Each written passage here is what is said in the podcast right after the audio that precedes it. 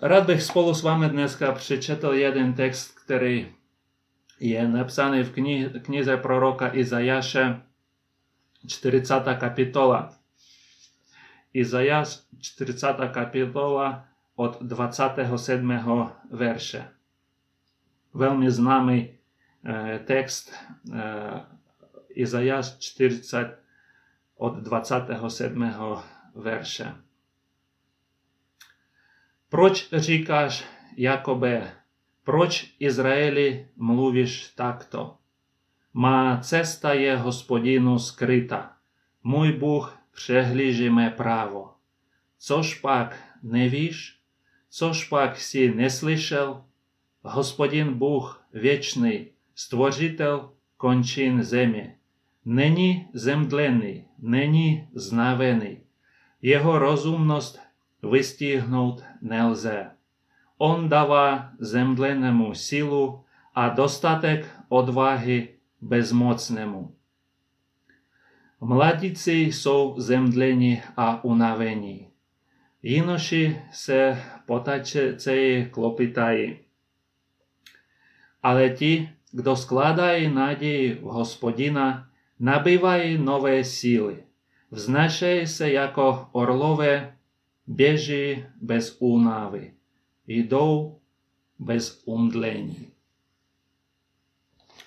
Także, gdy spodziewamy się na ten kontekst tego tekstu knihy Izajasza, a pro tych z Was, kto można widz wienuje studium Biblii, wiemy, że kniha proroka Izajasza się składa z dwóch części.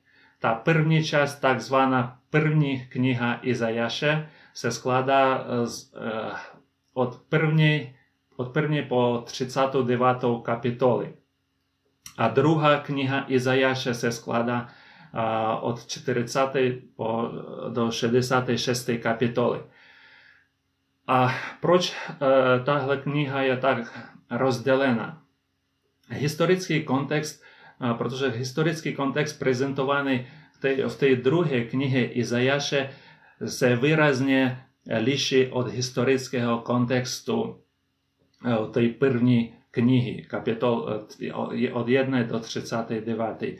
A tam je často zmiňována Asýria, židovské králové Achaziáš, Achaz a Eskiáš. A tato proroctví v té první knihy eh, těch, eh, po, do 39. kapitol se týkají Judska v období Izajašové služby, teda 739 až 686 roky před naším letopočtem. A druhá kniha Izajaše, eh, kapitoly 40 až 48, eh, především zabývají ukončením babylonského zajetí a navratem Judska nebo Židů z babylonského zajetí к которому дошло многим позднее, тогда в роках 65 аж 586 przed нашим летопочтом.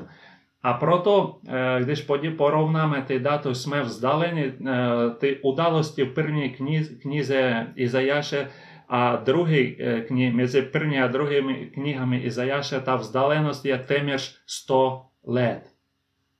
Прото Ізаяш не мог писати ту другу капітолу, він пособив в обдобі того е, перні, е, перні книги Ізаяша з капі, от капітол, капітола перня 39. Takže to proroctví jinak nám neznámého autora, kterého nazýváme druhá kniha Izajáše. A co spojuje ty dvě části knihy Izajáše, Jsou to slova naděje a proroctví o spasení.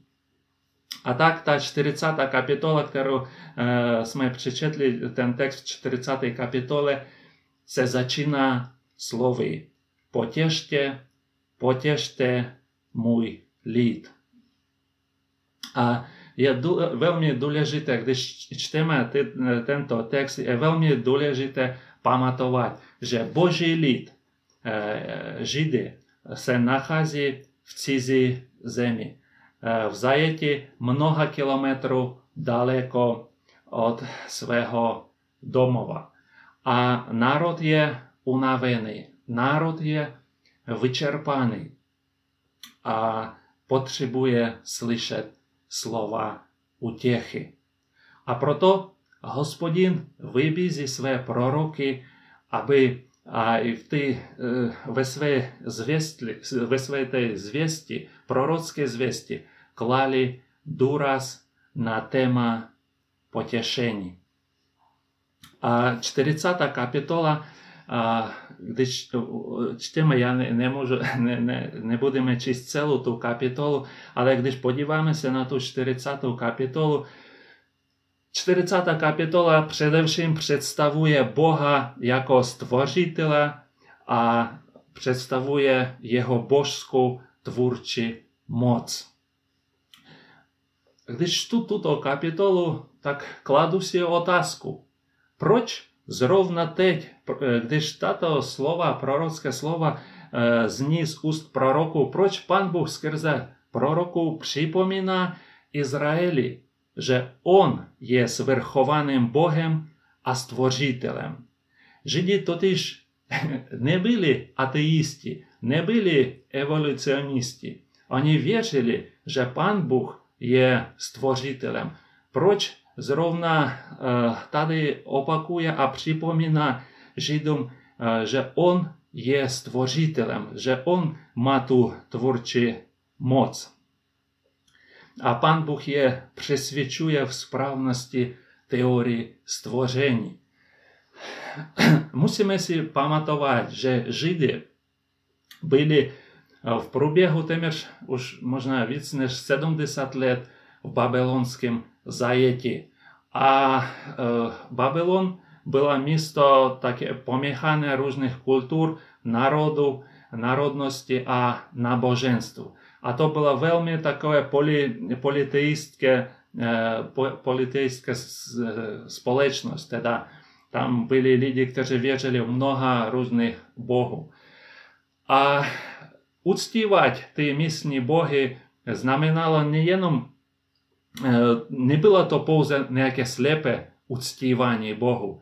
To uctívání různých bohů dávalo určité privilegie, dávalo nějaké určité postawieni we społeczności, a Żydy, którzy byli w odrostwie, musieli zapasić o swe postawienie w tym socjalnym, we społeczności, w socjalnym kontekstu w Babylonu.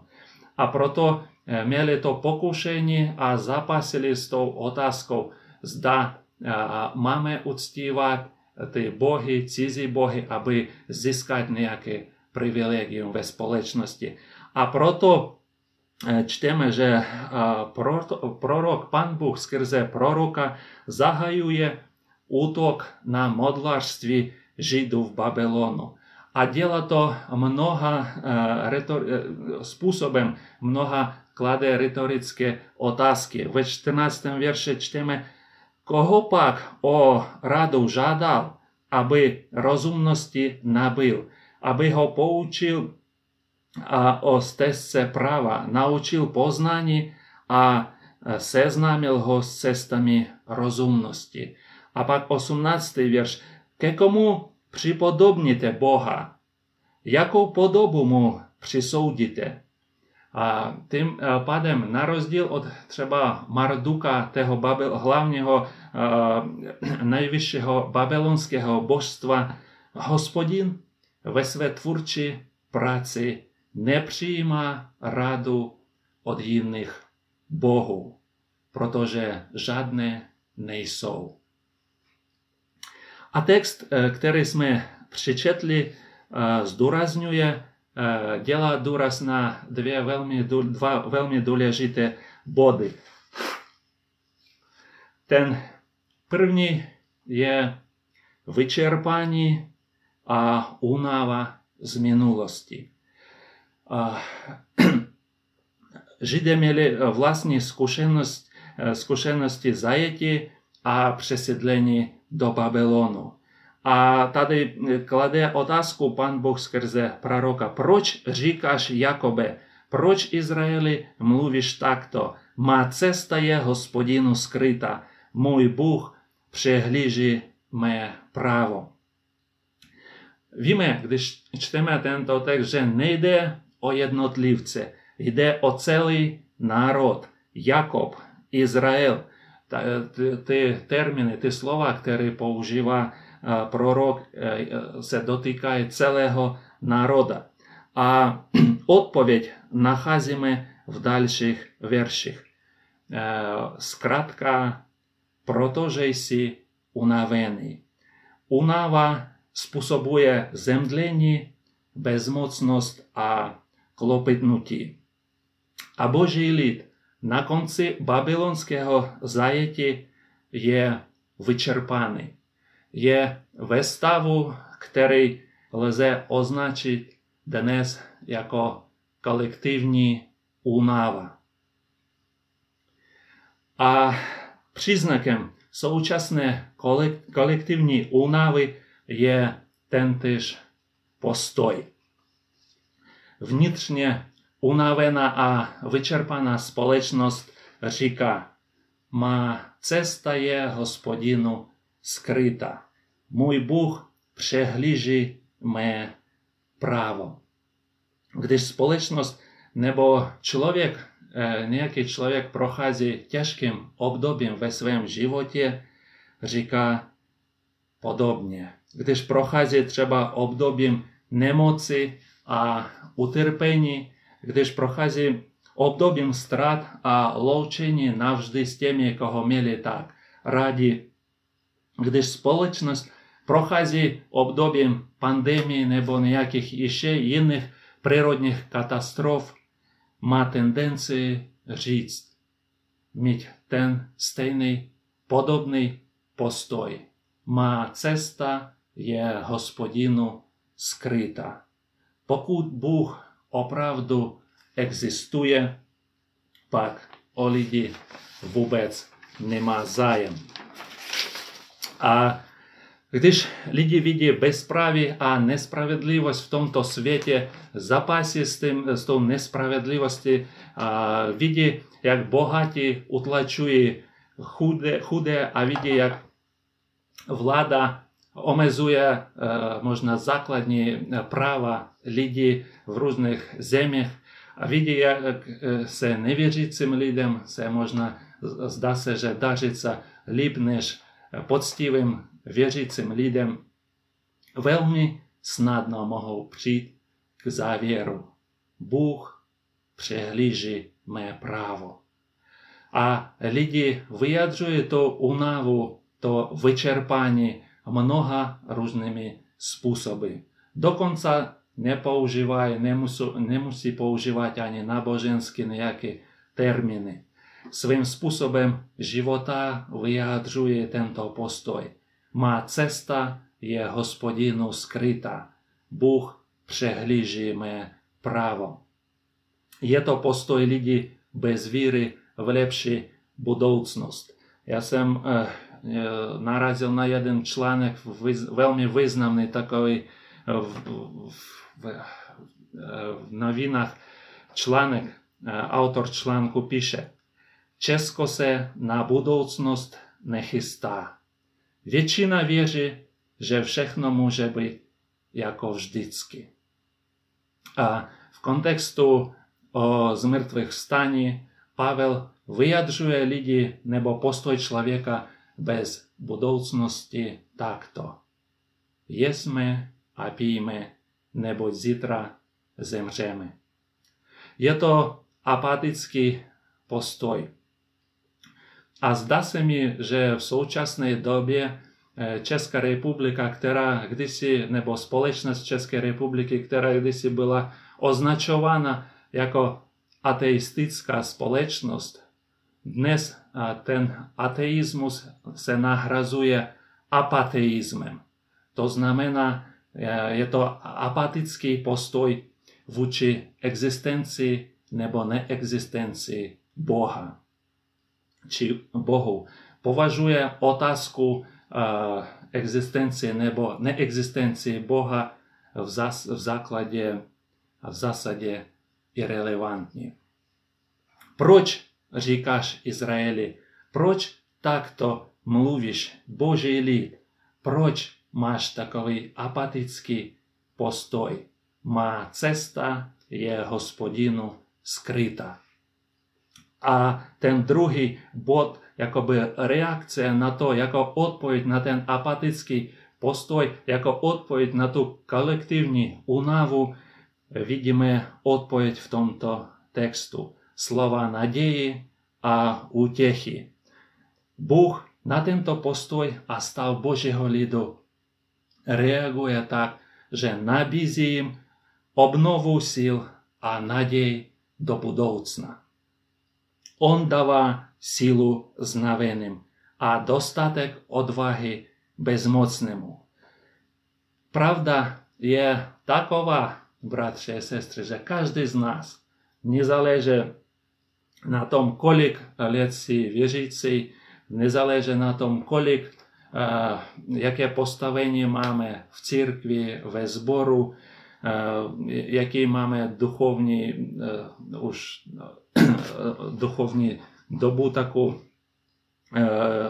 ve víře, jak dlouho jsme ve víře, každý z нас podléhá tej unavě a vyčerpání. Младій сов у навині, зеслаблі младенці клопітає, а падає. Казатели і фаражі проживає духовні вичерпані, унаву і вигожені. В'яжіться люди, які цілий живот ве збору можна до конца і виведення збору клопитає, а падає.